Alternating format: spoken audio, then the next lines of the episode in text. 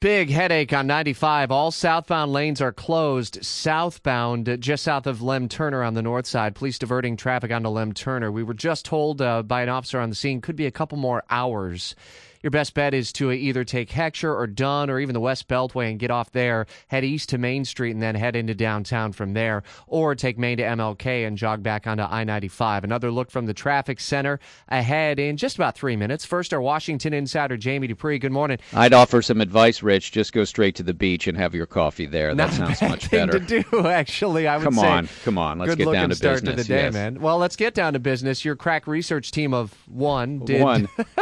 an interesting uh, night last night. Uh, staying up, uh, reading through what seven thousand emails from Hillary Clinton. I won't claim that I got through all of them or anything, boss, but I read through a whole bunch of them, and I have to say, sort of at first blush, it's a it's a lot of very familiar stuff that we've seen before from these email releases. A lot of mundane things about Hillary Clinton's schedule and her time as Secretary of State. You know, who's sending her emails, who she needs to talk to, and more.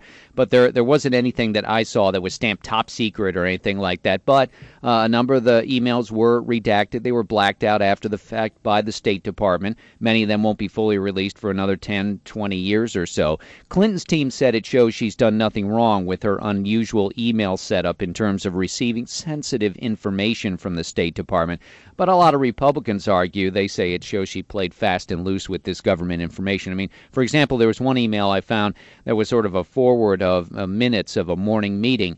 Well, it was considered sensitive by the State Department for whatever reasons, probably just because it was recent, and they said they would unclassify it in five years. So it was secret in that sense, but they don't want it out until obviously the Obama administration is out of power. If there isn't a big damning thing, then what's the harm to her campaign? Is it just that every month at the end of the Yeah. month we get this stuff coming Think out? about it. it. We're going to do it again at the end of September. We're going to do it again at the end of October, just a, a week after she comes to testify in the Congress. We'll do it again uh, around Thanksgiving, again around uh, you know Christmas, the end of the year, and then we'll do it. I think one week before Iowa. It's five months now to the Iowa caucuses exactly today, five months from today, February 1st, and there'll be a an email drop from Hillary Clinton, you know, on schedule at the end of every month between now and then. So it's just one of those stories that just won't go away. You know, one that popped up late last night was from the U.S. Supreme Court. This is a really interesting one, and It it's the first action, if you will, I guess, since the U.S. Supreme Court decision on same sex marriage. Yeah, it looks like we'll have a showdown today in Morehead, Kentucky, where gay couples, I would bet with a lot of TV cameras in tow, will go to the local county courthouse to see if they get a marriage license. What happened is